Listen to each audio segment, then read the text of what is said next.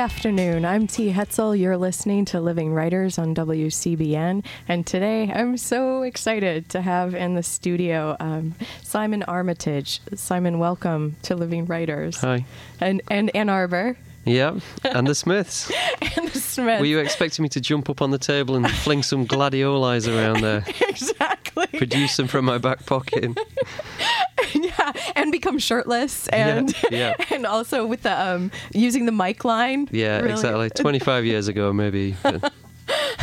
well, anyway, we'll get we'll get to your music. You you've got a musical career. There could be. Uh... I don't know about a career. Some interest. you've got a musical interest. Yeah. Okay.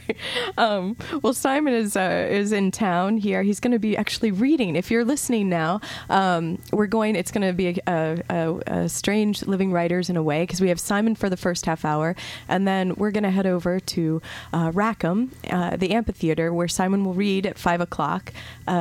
Uh, will you be reading from your, your latest book? Uh, I will. yeah. Out in the states. Simon? Yeah, some of that and um, some some other things as well. Some yeah. new work. Yeah. Oh, great. Yeah. Okay, maybe a song or two. Uh, no. no. okay, but Simon's uh, Simon's book has just come out in the states with Knopf. It's Tyrannosaurus Rex versus the Corduroy Kid. Snappy title. It's great. I wore my cords in, in as sort of a homage to your title. yeah. um, and so, but it was out. I noticed in in Britain in 2006. So yeah. we're a bit behind. Yeah, there's there's always um, a bit of a sort of lag time, um, you know, between these things. The, the, the conversation, the poetic conversation between uh, the states and uh, and the UK is always a, a, little bit behind in either direction. But that's just a publishing thing, really. You know, um, we we have to wait six months to see your film, so you can wait three years to, to read my poems. yeah, it seems like an even trade. No, it doesn't. No.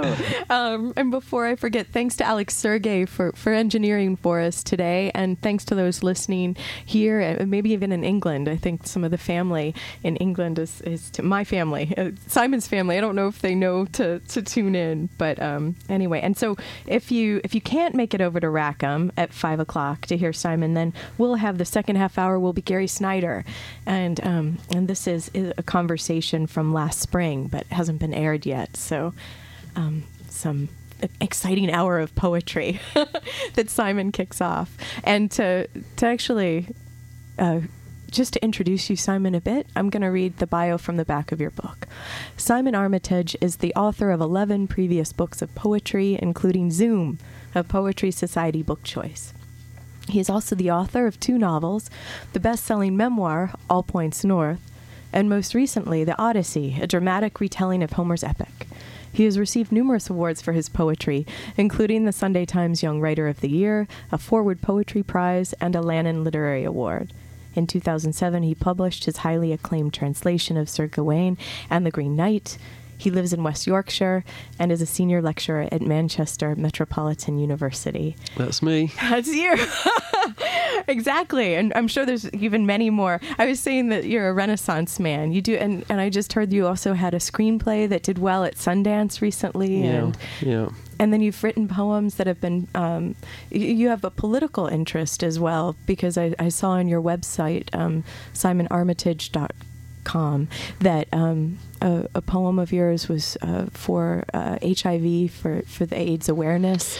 Uh, yeah, I mean, I've, I've always thought with uh, with poetry that its its power and its range can extend further than just the printed page. You know, I, have always thought that it has more. Uh, variety and, and, and, more option, and um, so I've I've tried to put um, poetry to, to good work outside um, just books. So uh, you know, in the theatre. Um, I do a lot of writing for TV, but it's nearly always verse and poetry.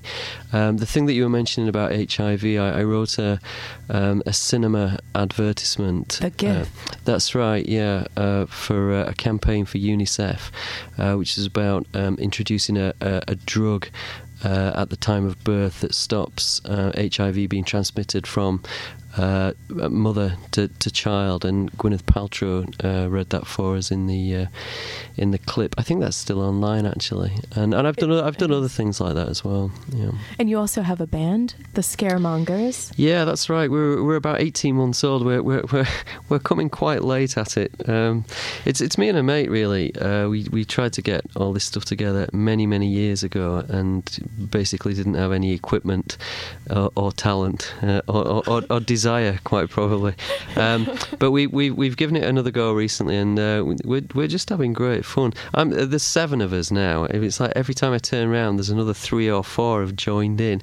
Uh, but I um, I write the lyrics and I sing.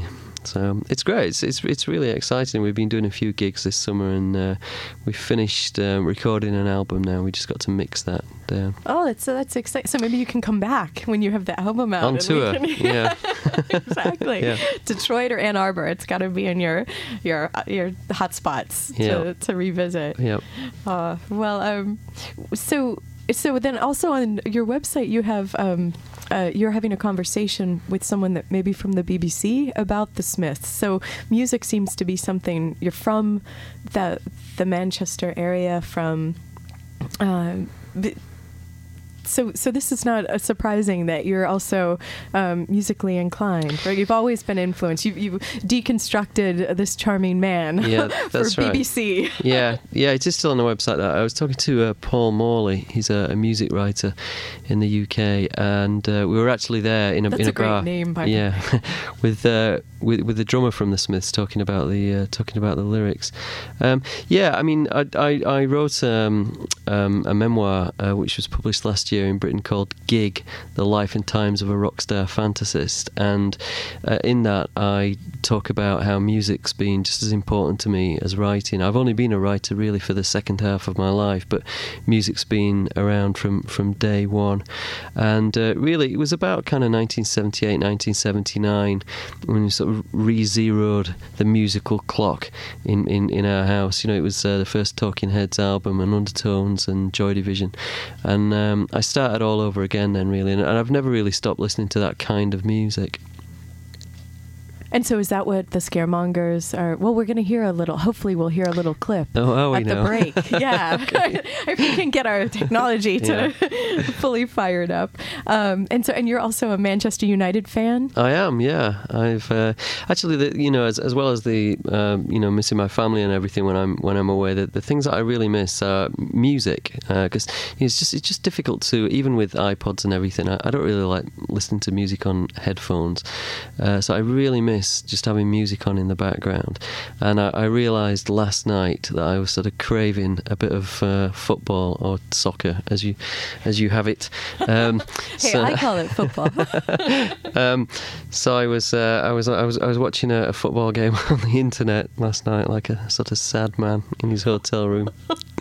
you know those images that sort of move on after every ten seconds. I don't. Th- I actually, I applaud you. I think that Manchester United needs your support now more than ever before, since they're low on the table for the Premiership. I think they, I think they need my support too. I, they, they probably don't realise it, but Well, season ticket holder, so you're there. Yeah. You were there as, Yeah. a, as a present. The Yeah. lads know it. yeah. Have you I- ever uh, gone and like writ- written a poem for Man United?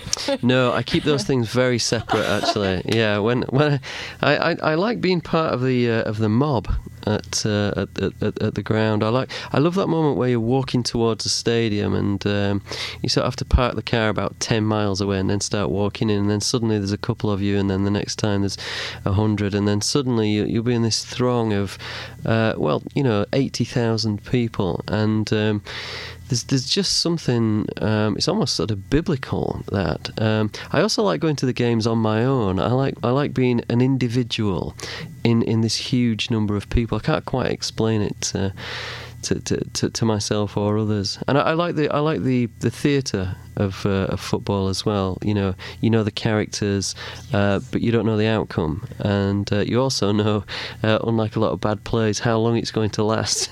So, That's true. yeah. Except for the old extra time thing sometimes, but Yeah. not. Oh, so Manchester United. Well, I'm glad we had a few words about that. And you've and you've chosen a little bit. Um, we were talking a little earlier about how you and your family have chosen to to remain in that region. Because mm. um, can you tell us uh, where where you were born? Uh, it was uh, yeah, yeah. Well, on the map, if you were to look on the map, uh, where we live is directly between uh, Leeds and Manchester. It's sort of equidistant between those two big cities. Uh, but we're actually way up in the in the Pennine Hills. I was born in a, a a small village called Marsden, um, which is is an old sort of mill village uh, with weavers' cottages and uh, and mills that used to do everything from sort of shearing the sheep right through to, to putting the buttons on the suits. Um, but I guess it's a sort of commuter village now. But um, it's it's a beautiful place um, in the in the summer. You can get up onto the moors, and there's really nowhere like it in the world, I don't think. But it it can be quite bleak in the winter. But yeah, we, we we've chosen to stay there. I mean. I am a northerner. You know, with, with, without choice or apology, really, it's um, it's part of me. it's a big part of what I write about, and I've just realised over the years um, that I've become very comfortable there. Um, plus, it's not. I don't think it's sort of like the same in the states, saying that you know maybe if you're from the south, you know you're, you're very much not from New York, for example. But um, you know, in in the UK, I mean, even being in Leeds or Manchester, you can be in London in a couple of hours. You can be in Edinburgh in a couple of hours. So in fact, it's one of the reasons why they say that there's there's no good uh, sort of British road movies because you can be in Cardiff in two hours. So. right over in Wales. yeah, right totally. in another country. Yeah, just there's just not enough to go at. that would be actually a great challenge. Maybe that might be one of your next projects, though. Yeah, maybe. Something that can't be done, the yeah. British road movie. um, and so I also noticed on your website, Simon, that you have um, as a quote from the long lifeless mud of the river Colne on there. Why why do you have that as sort of also rooting or? Well, I suppose um, it's a it's a statement of identity and upbringing and, and background, and there's maybe a, a slight sort of political tang to to that uh, comment that you know I, I, I come from you know an area that's um, not metropolitan. Um, I don't come from any kind of I'm not from a family with any sort of literary pedigree or anything like that. So I, I, I, I suppose it's it, there's an element of sarcasm there that um, you know I, have managed to get on with my writing despite dot dot dot. Again, there is an ellipsis there. Is there? Yeah. yeah. I don't actually run my website. It's a mate who does it for me. In fact, it's the same guy that I'm in the band with. So I'm not always sure what he's putting up there. So, oh, so you must trust him though. I trust him. I trust him with my. Uh, well, maybe not my life. or at least your your image. Yeah, with my yeah, with my technology. That's what I trust in. exactly. Um, so you said that you only started writing in, in the the second half of your life. Yeah. That's and yet you know you've you've you're so prolific and you have so many books and you've you've won so many awards. Um, so So when when did you decide? Because you were you, were you one day you were a probation officer and you said, you know, well, I've got this geography under my belt, but yeah. what what next? What where's the meaning, or what? How did you come to writing? I think I think in the film version that that's what that, that that's what'll happen. You know, I'll be a probation officer one day, and the next day I'll, I'll wake up a poet. But um, in actual truth, uh, you know, these things were running in in parallel. I think what happened was that from about the age of fourteen, I was a reader, um, a reader of poems, not a reader of much else. But um, I started reading Ted Hughes at school. You know, the former British poet laureate, and um, it was really a kind of light bulb moment for me. The, the world suddenly seemed a really fascinating place. And, and you I, said at 14? Yeah, Simon. well, yeah, that's that's the age that you'd have to start studying uh, literature for your uh, what used to be called your O level exam to then go on to do A levels to then go on to, to get into university. Um, but. Um, but it was a, a light bulb moment. Yeah, it just I, I, I was a very disinterested and uninteresting student up to then. Um, but then suddenly, you know, the teacher brought these things into class and they were compact pieces of language. Just little black marks on a white page, but they seem to be able to produce sort of magic or, or miracles. And I, you know, I've, ne- I've never forgotten the power of language since then. And since then, I've always been a reader of poem poems. I, I didn't study English at uh, university. I, I, took a geography degree and then I did a psychology MA. Uh, but I was reading all the time, and it was really only later, you know, when I was uh, 21, 22 that um, I started actually dabbling uh, in the dark art of poetry. uh, and then, uh, you know, a year or so later when I started sending things out. And and that was and and what do you what was that light bulb moment when you said you started dabbling? Is it because it doesn't seem to me like you say that lightly, but you don't seem like a dabbler to me. Well, I'm not a dabbler anymore because I'm I'm I'm I'm now an obsessive, and um, but in everything it would seem. Yeah, I, I think the thing with, with well, I do all these things that you, you talked about, but it all comes back to poetry. I mean, even even the the lyric writing uh, to some extent comes back to, to poetry. So, um, uh, you know, even, even though I, I, seem to be a sort of many tentacled octopus, um, you know, but poetry is is at the centre of, of all that, and. Um, I, I it, it, was really when I went back home after university, back back to the north, and I wanted to carry on reading poems, but the, I didn't know who else was doing that around where I lived, and I started going to some writing workshops at the local university. It was more like a night school, really, but not with the idea of becoming a writer just because I wanted pointing in the right direction of other things to read. And I wanted to share my um, enthusiasm for reading poetry with other people. And, and who, who besides Ted Hughes at that time then? Because yeah. who were you? Well, I was reading uh, Tom Gunn, who eventually uh, came to live in San Francisco, a, a British poet originally. Uh, I was reading a lot of Paul Muldoon, again, and a well, a Brit- Irish poet uh, who now lives in America. But a big turning point for me was um, uh, I, I, remember getting in the local bookshop uh, a copy of a a, a, penguin anthology of American verse edited by uh, somebody called Geoffrey Moore, who uh, you know I know nothing about. Big, thick, uh, sort of encyclopedia type book. Went right back to Anne Bradstreet and Emily Dickinson, and up through Whitman, and then into those American voices of the 50s and the 60s. Um, so as well as all the confessional stuff like Lowell and Bishop and um, Plath and Sexton, I was also reading people like uh, um, Rexroth, and um, I was reading Shapiro and Weldon Kees and Randall Jarrell and, and people like that.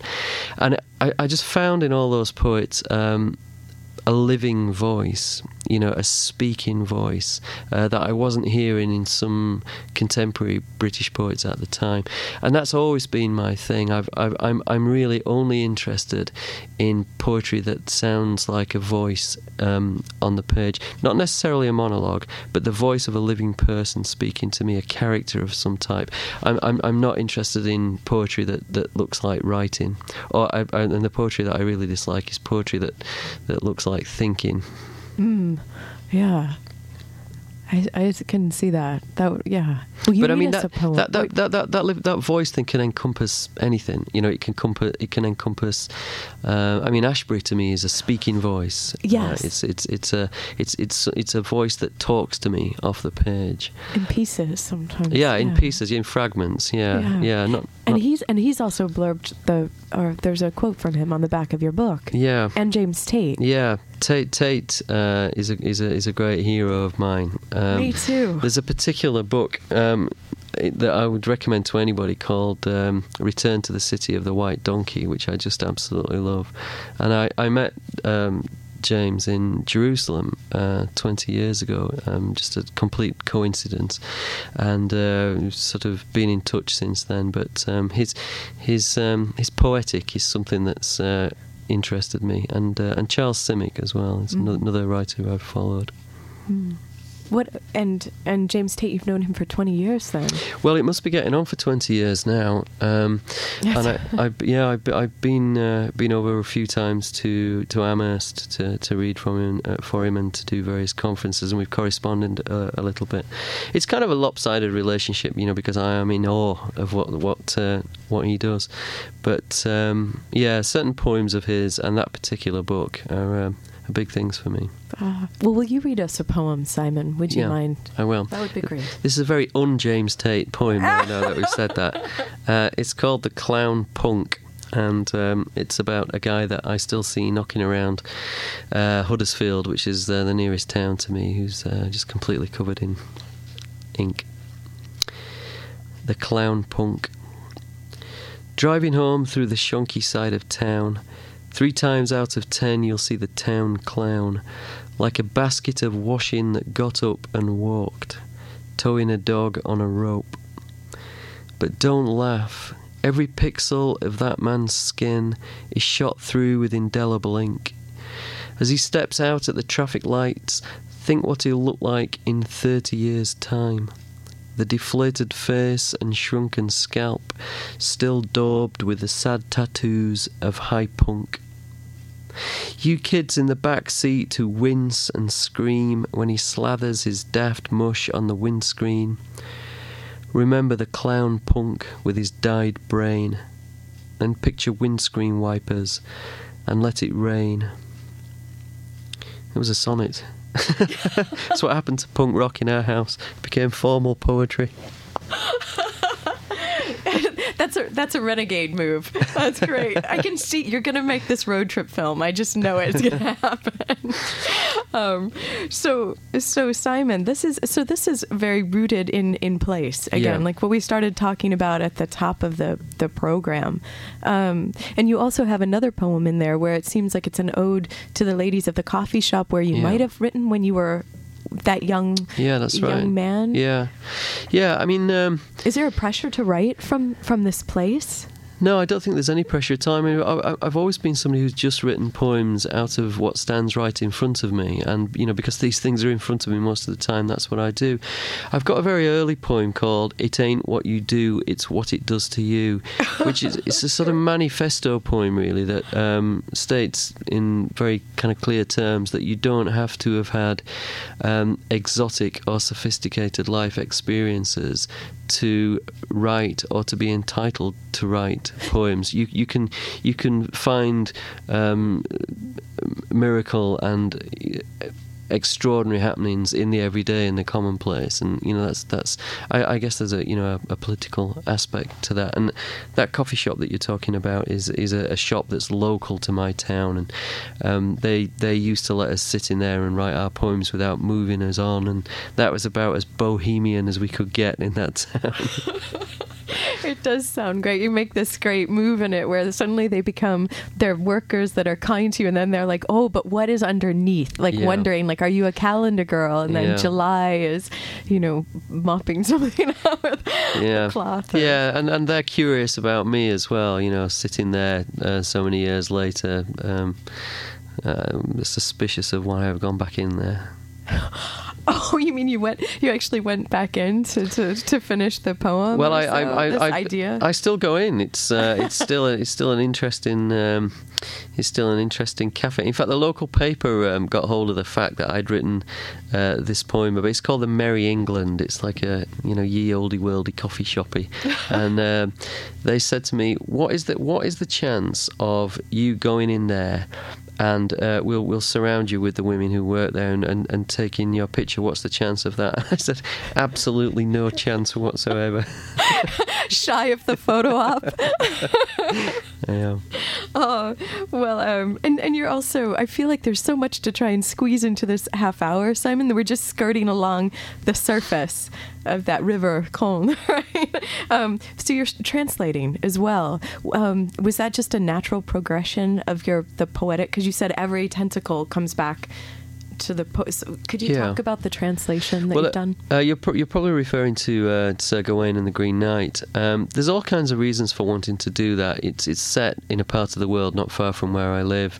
Um, it's become the plaything of academics, and you know who make um, very necessary literal restorations of the original poem, but they're not interested in poetry necessarily, where, whereas I am. And I also think that there comes a time in in your well, there has come a time in my writing life where I've been writing shortish lyric poems for, um, you know, 15 years plus, and you start wanting your voice to go off in a different direction. And, I think one of the ways of doing that is to blend it with another voice, a voice from the past. You know, one of one of your ancestors. In in this case, uh, you know, somebody from about 1400. And, and and and what you achieve there is a kind of hybrid voice that that then gives you possibilities for your own work. And and it's also it seems like it, you've chosen something that's a, a myth, a, a heroic figure for Britain, and in some cases it seems like maybe that's it's a time to look for more heroes. But that sounds cheesy. I don't mean it like it sounds. But uh, the the interesting thing about Gawain um, is that the, what he does and the quest he goes on uh, and the challenge he sets himself, he does for himself. He, d- he does to prove something to himself as a person. He doesn't do it for the glory, he doesn't do it for the girl, and he doesn't do it for the treasure. Uh, it, it's about his own self esteem. And I think that's um, a sort of valid journey for people to be making in life. And um, I, I, I, even though he's kind of foolish and naive at moments in the poem, I admire his, um, you know, know the way he's trying to be honourable to his ambitions for, for, for no purpose other than his his own self sense of worth. Is that somehow you how you might also be? Are you drawn to that story because that's maybe how choosing a life as a poet in some ways in this time it might be for you as well. Yeah, I think I think so. I, I think I think uh, Gawain's journey um, can be interpreted uh, as as the journey of a of a writer, and um, you know the, the, the the obstacles that he overcomes and the pitfalls that he you know slides into. Um, might be worth bearing in mind for any poet setting off on that trek uh, across the great landscape of verse. Have you said that before, Simon? No. no. Did I? Did it trip? Did it trip off the tongue a little too fluently? Quick, write it down so I can use it again. Okay, well we can we can play it back later. Okay. We can we can sort that out. I love how um, but things that have been written about you. It said his muscular de- oh about this actual translation. Um, Sir Gawain his muscular deployment of alliterative rhythms and appealing contemporary language, including British slang, breathes fresh life into a classic. You know, I thought that was kind of funny. Appealing contemporary language as opposed to unappealing. Probably. Yeah, yes. Good I'm word. Sure, there have been some of those reviews. we tend not to put those on the back of the book, though. exactly. Well, anyway, the muscular deployment is pretty good. Um, and so yeah i just think it's it's it's been quite a challenge to try and figure out what to we're going to go out on something that other aspect of your life the music part that you said has occupied you since birth yep. um, and so i don't know what alex has queued up for us but a little piece of your band the scaremongers okay. yeah. um, and then uh, let's see are there any like what are current projects that you because we only have a couple minutes left yeah. that you're you're working on that we could look for or? I've just finished um, writing on a film uh, which i think will be called climate of change uh, which has been budgeted for by participant uh, they're an american film company and it's it's a poem about uh, people setting up various environmental and conservation projects across the world. And that's going to be a cinema film. I'm not sure when it'll be out but um, that that's that's been sort of occupying me for the last four or five months. Yeah. And and when you say you've been writing for yeah. it, is it all like the the lyrics, the po- poems, or and how is it yeah. different than writing what you want when you have some? It's almost being commissioned. Yeah, then. it has been commissioned. Yeah, it's what they call in my contract poetic linking material. Oh, um, of course, they call it something like that. Yeah, it's it's it's the voice of the film, really. Um, and it's it's both sort of observation and, and, and commentary and stands slightly above and beyond what you're actually watching. Hmm. so many aspects of the. It seems like so like many you, aspects, so little time. Yes, I know. you have to come back, Simon, yeah. or maybe we can use Skype and talk from across the pond. Yeah. Perhaps. Thank you so much for being on Living Writers today. And um, and like we like we were mentioning earlier, if you are listening, if you're driving, turn the car towards Rackham and go to the amphitheater because um, Simon Armitage will be reading um, new work. Um, he's got a great, uh, a huge black book there to bring on stage, and also from his book that you can pick up, uh, Tyrannosaurus Rex versus the Corduroy Kid, um, out just this year with Knopf.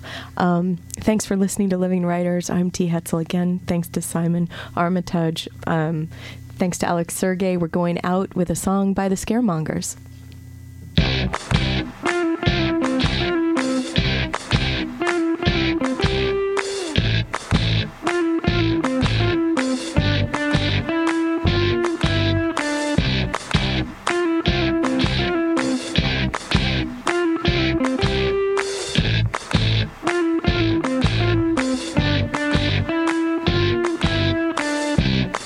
What's to pot girl? When you talk to the shop girl about why Rolls Royces and mobile disco vans. And you open the page, girl, full of page boys and cakes, girl, and honeymoon retreats and wedding dress meringues. So let the disco play, Del Shannon's Runaway. Picture us two looking inside a wine glass photograph. Someday soon we'll live as one, but something tells you something's wrong. I'm a nodding dog, but God, I'm not fooling anyone.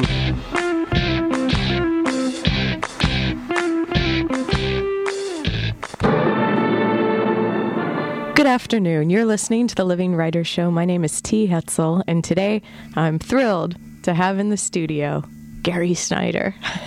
Welcome, Gary. Hi, T. Glad to be here. Thank, thanks for coming. Thanks for being here. Um, well, uh, you're here in town for the. This is a pre-taped interview, um, and and Gary's here in town uh, to celebrate the the the life and work of Karl Pohrt, uh, Shaman Drum's uh, in, intrepid owner and bookman extraordinaire, That's right, and an old friend and and old friend. uh, to me. And I've been to Shaman Drum Bookstore four or five times in the past with various books of mine as they came out uh, for book signings.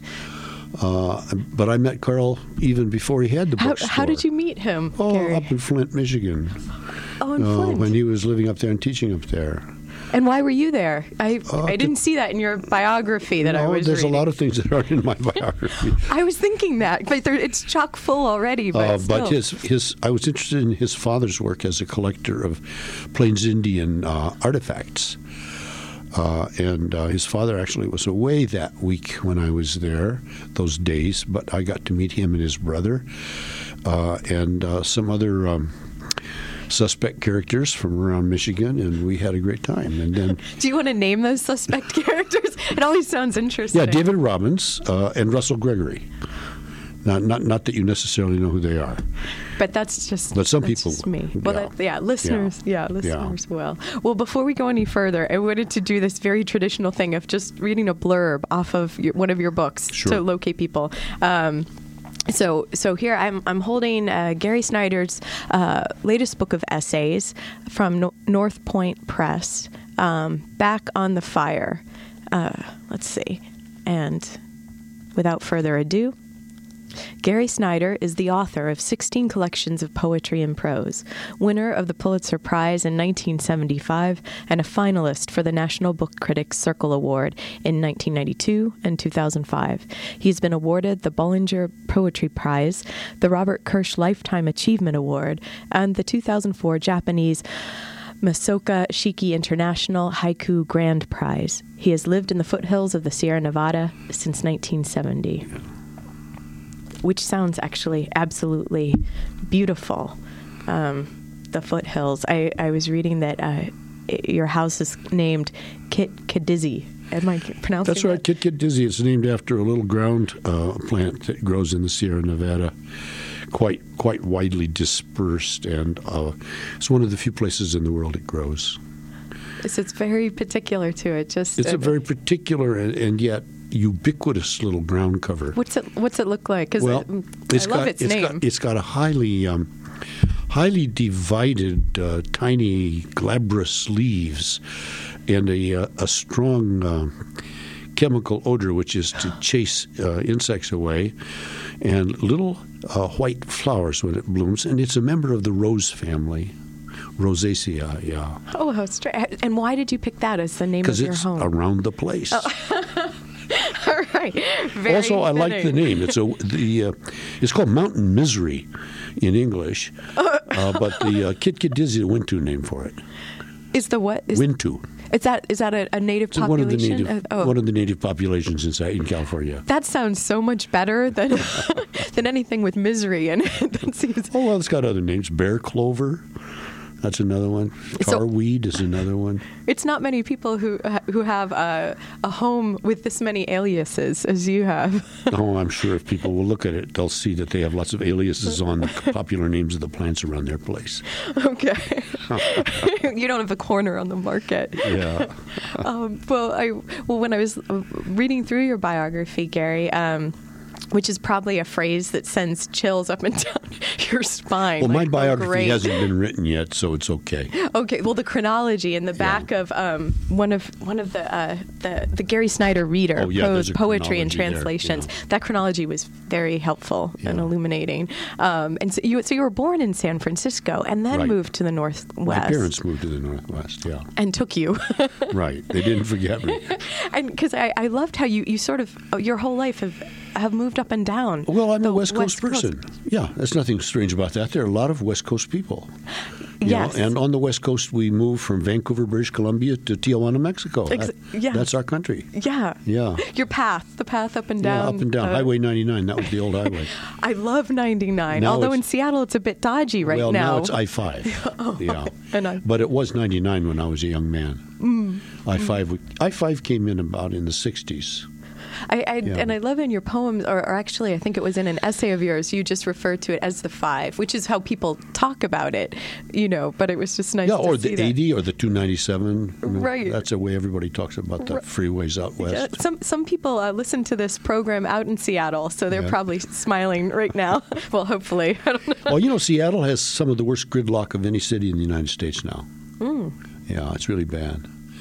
It's because of, of uh, you know, trying to go through the middle of town on the freeway. There just isn't space for it. Right, right. And so you take the alternative route and you go around the east side of Lake Washington.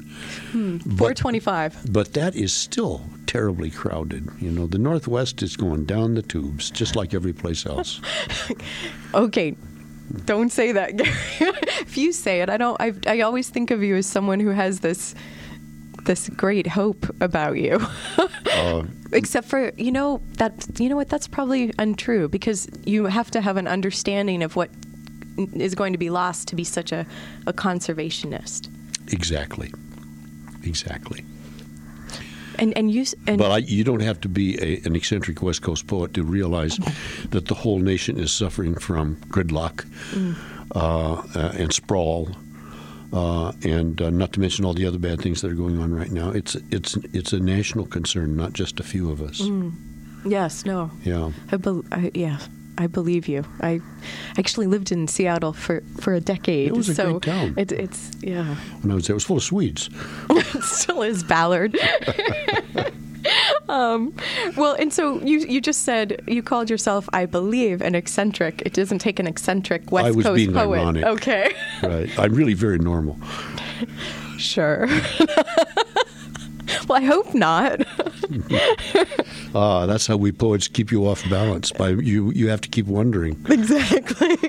Where are they? Where are um, I, I love the idea that you sort of, um, it seems like you decided to, at one point, leave undergraduate, like leave Reed College and go um, uh, on a uh, join, become a seaman and get on a ship and start seeing the world. Is- Mm, that was that. The chronology's a little off there. Uh, oh, sorry. I did finish Reed. I got my Okay. degree, and uh, I went to work in the woods in, on an Indian reservation in Oregon. And then I went to graduate school at Indiana University for uh, uh, a semester in linguistics. Uh, uh, and then I quit to go out to Berkeley, and I got into graduate school there to study classical Chinese and Japanese uh, for three years. And is and is that when you you met met up with some like the the the beat community?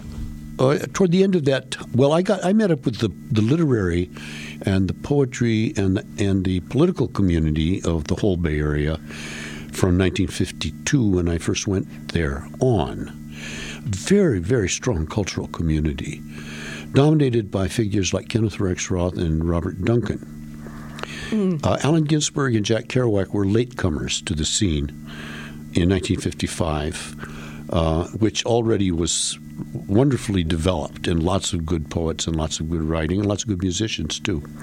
So what is called beat is what they managed to create by being catalysts in an already existing situation. Yes. Yeah, Oh, thank was- you. Thank you for uh, pointing. Well, you know, people don't understand that. I'm, I uh, taught a seminar on that very point a couple of times when I was teaching at UC Davis. Uh, Oh, I wish I could have been in that. yeah, I wish I could have too.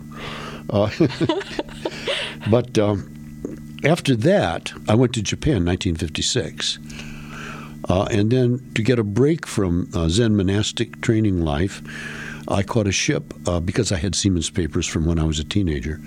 I caught a ship out of uh, Yokohama, and uh, that's when I spent a year uh, sailing around the, Pacific and, and, and the Indian Ocean on a tanker. That was quite a bit later. So you were actually so working, literally working. You weren't as if you were kind of hitching a ride with them. Oh you no, I was wor- working, I was and in it was the engine like a room. regular. Uh, I oh, was in the engine room. Yeah, I was a, a wiper, a wiper. a wiper.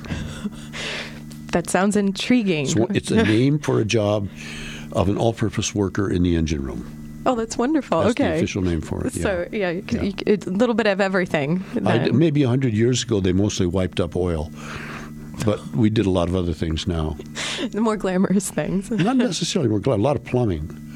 You know, working on big lines and big pipes and steam lines and saltwater lines and freshwater lines, and hot water lines, and But that got you from place place well, the ship is moving there. all the time that you're doing that. Yes. Right. And did you have um, did did you have a, a chance to um, once you disembarked to sort of see the places and uh, Well, you know, tankers, oil tankers, um, are not great in terms of seeing the world.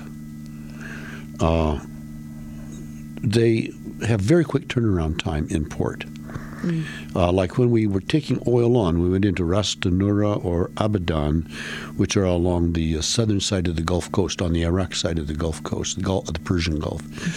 And um, we would dock to a, a long wooden walkway, maybe a mile long, that came out from the shore. Uh, and so we could barely see land. Nobody got off the ship. And you could completely put on a whole new tanker load of oil in 48 hours. They'd fill up the uh, the tanks, and then off we would sail. We'd never go ashore. They didn't want any white seamen ashore looking for alcohol and women I read not some in not in, in Your essay not sounds in like Saudi Arabia. people were being sort of sho- having shocking behavior. I think you might have written a letter to Philip well, Whalen. that- and, that's true. You know, and in said- places like like Sicily, you can have shocking behavior, Right, right. But not in the in the Persian Gulf. No. So, so was this a time when you were, so, so, so you weren't sightseeing? Were you? Did you?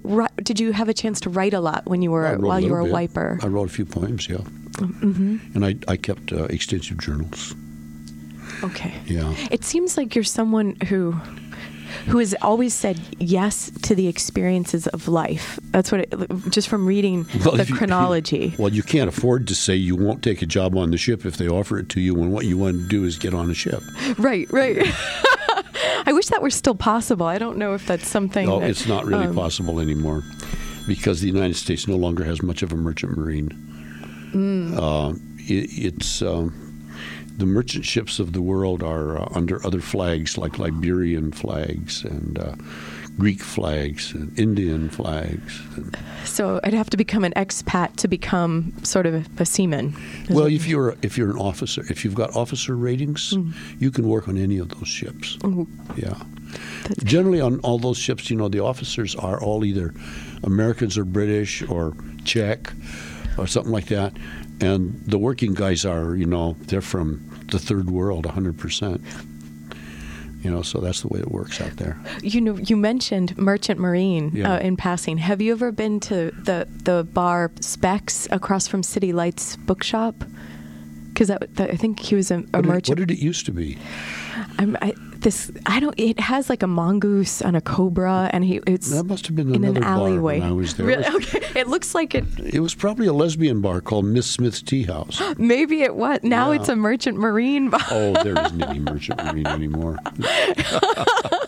Well, um, well, so but it seems like you you've with with life. It's as if when I was thinking about. And, and correct me if I'm I'm completely mistaken, of course.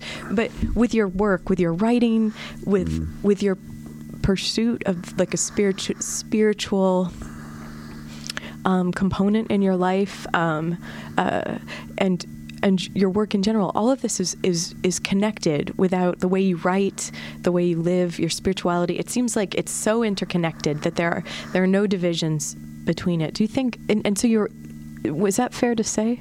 I just try to live my life. That's all. and I'm trying to make grand statements about it. Apparently, oh, oh dear.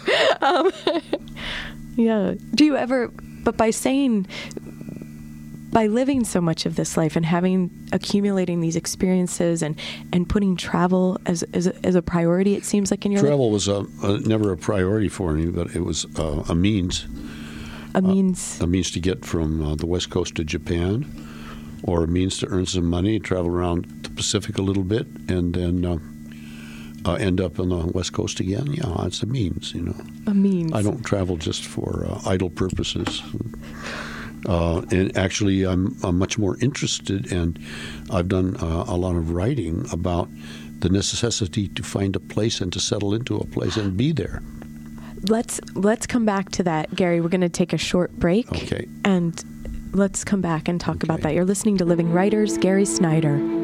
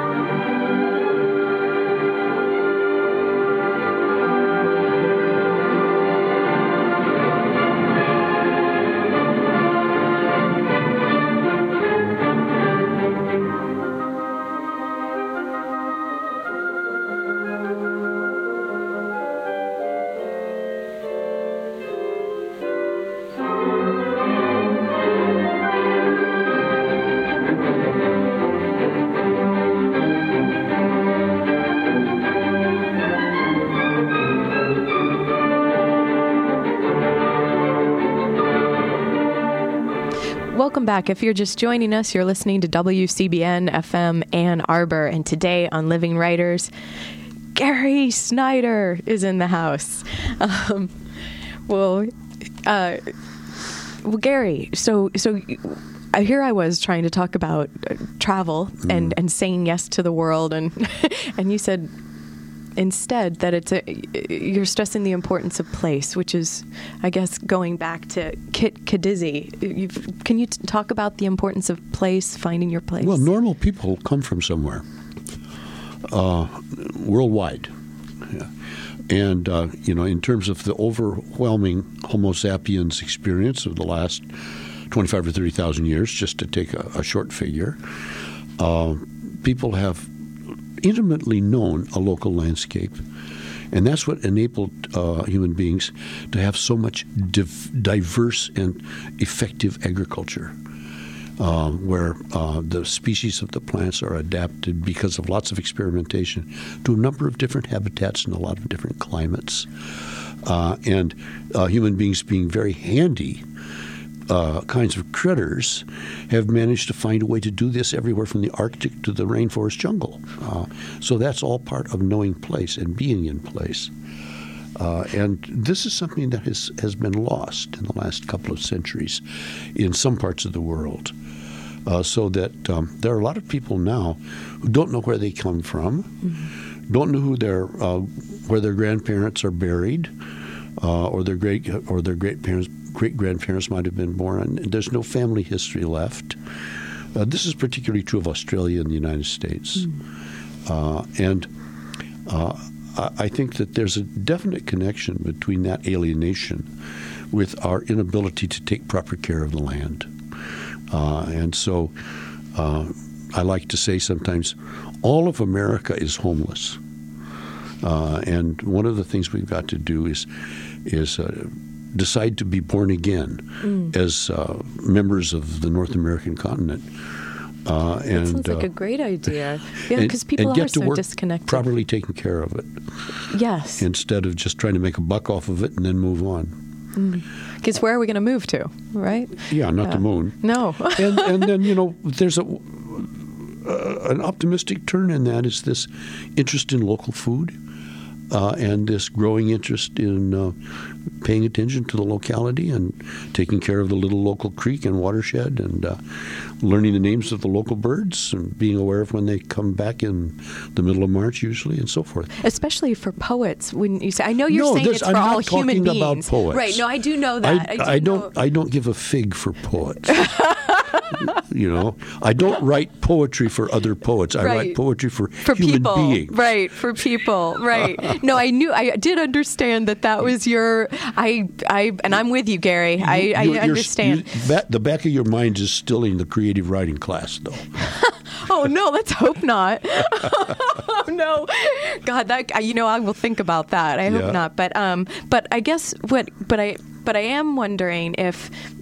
I, I just think it is interesting, like to have a sense of connection to place, um, in order to even to, to get the writing done. Like I know you're speaking as to human beings Yeah, I'm and not in talking your work. about. I'm not and- talking about getting yeah. writing done. Yeah. I'm talking about living a sane human life. Or a, a real one where you're not in pieces and, in your and, own and self. being able to communicate some useful information to your children as you go along. Yeah. Now, having said that, you know, and having lived in cultures where people do come from places like in Japan, I lived in Japan for ten years. Uh, that doesn't stop you from going on trips. But when you go on a trip, you know where you came from and you know where you're going back to. That's the difference. Right, and you and you do carry it with you too. You you Uh, have a well, sense of something Uh, you- different. oh, absolutely. Yeah. Absolutely. I was uh, uh, hiking up a trail in uh, Nepal about 25 years ago, uh, outside of Kathmandu, and um, uh, I came on a little yard. I mean, the, the villages and the town and the houses and the farms up there have no roads; they're all walking paths. So I walked right past a path, and I saw that the the way the guy was milking the cow. So I opened the gate, stepped over a fence, and walked up to him to look at how he was doing it and sort of helped him move the cow around. And we didn't speak the same languages, but he looked at me and he knew right away I knew cows. that's because I that's because I grew up on a little dairy farm. yes, And, and I did hand milking. and how and so how curious. So you helped, but you helped him because he was having a, a trouble with I, the I cow. don't remember exactly what it was the cow. The cow was kicking or something, and, it's you know it's just behavior, but it, it helps to have an extra person there for a minute. Yeah. Oh, that's wonderful. And Nepal, who would have ever, you know, thought, you know, walking Oh, along in Nepal? Does, Nepal does a lot with uh, cows and yaks too. They get yak Oh, yeah. milk. Yaks are a member of the uh, cow family, and they give milk and they make cheese out of yak milk. I love the idea of yaks. Even like I've never seen one, but except you know on pictures. But yeah, the they're, yak. they're nice little animals. They're very gentle. And uh, they're smaller than cows. Re- that's what They're not so huge. I thought they were big.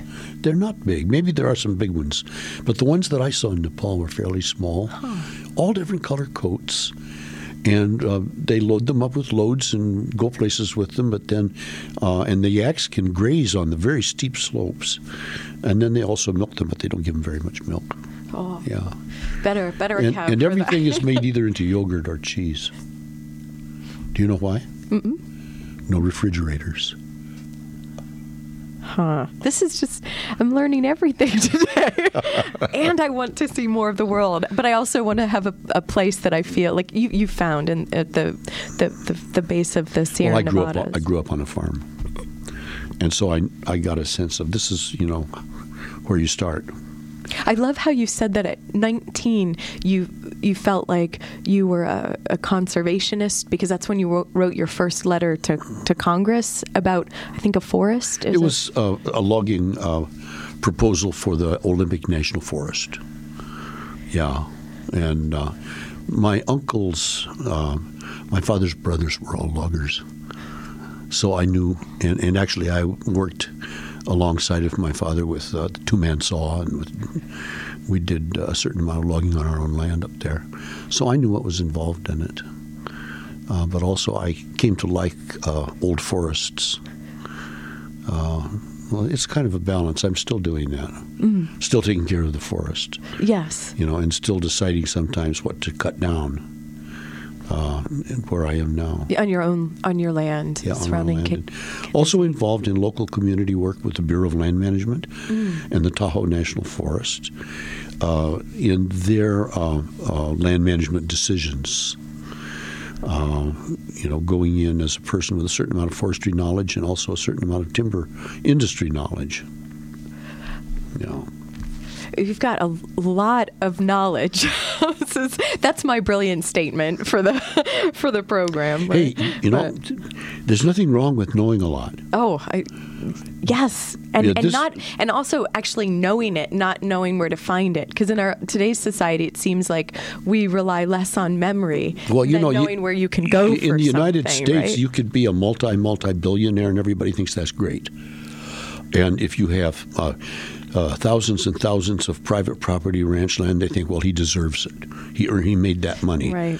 and it's great to be rich. So you know, you never get any uh, flack for being s- super wealthy, Mm. but you do get flack for be, for knowing a lot. Oh, that's so elite. Oh, right, right, yeah. our- I wish that they would give a knowledge uh, the same kind of territory to exist in as they give money. Yes. Wouldn't that be a different world? that would be wouldn't it? kind of nice.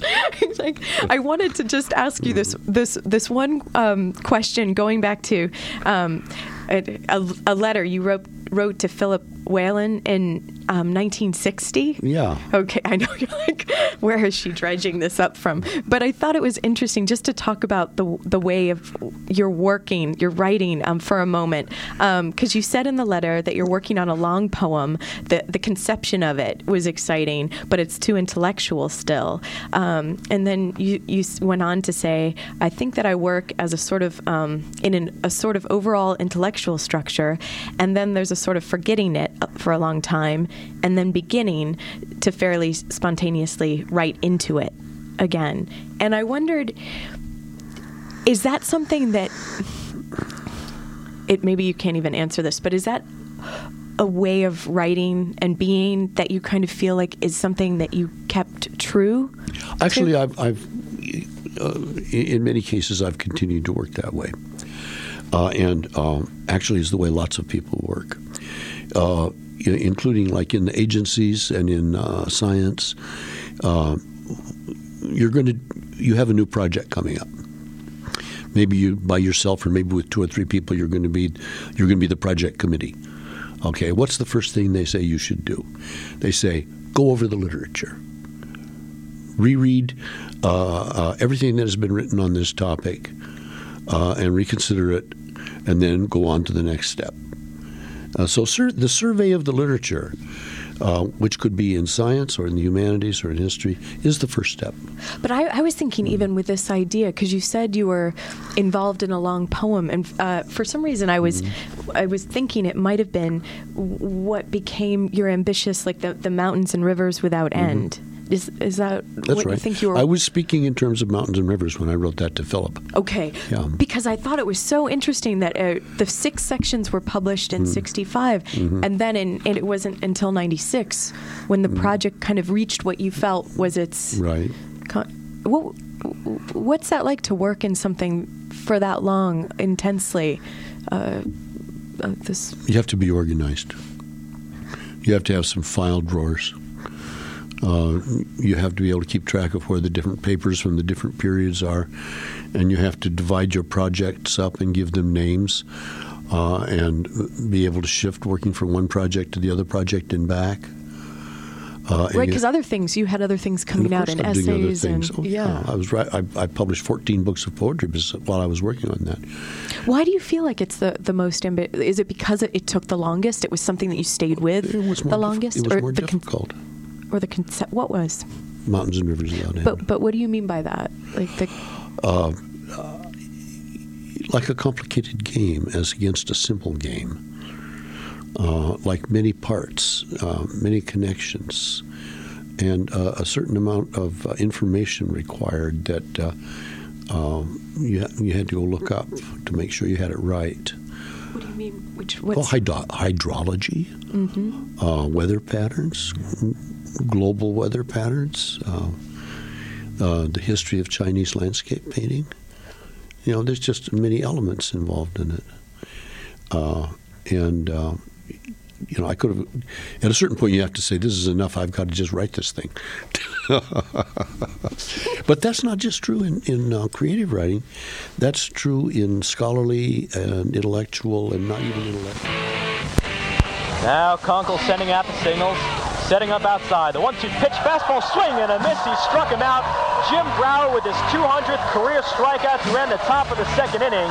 And Brower is now just the eighth pitcher in Michigan Wolverines baseball history to strike out 200 batters in his career. Howell doing everything he can here to keep the game alive for his team. Derek Feldkamp still working off stretch. Has so since he came on. Jeff Kunkel flashes out the sign. Setting up outside. 2-2 pitch swing and a miss. He struck him out and the ball game is over. Derek Feldkamp strikes out Jacob Howell on a 2-2 curveball. The Buckeyes are retired in the ninth. They leave two on. The final score here at Ray Fisher Stadium. The first ever night game played at the pitch. Michigan 11 and Ohio State 3.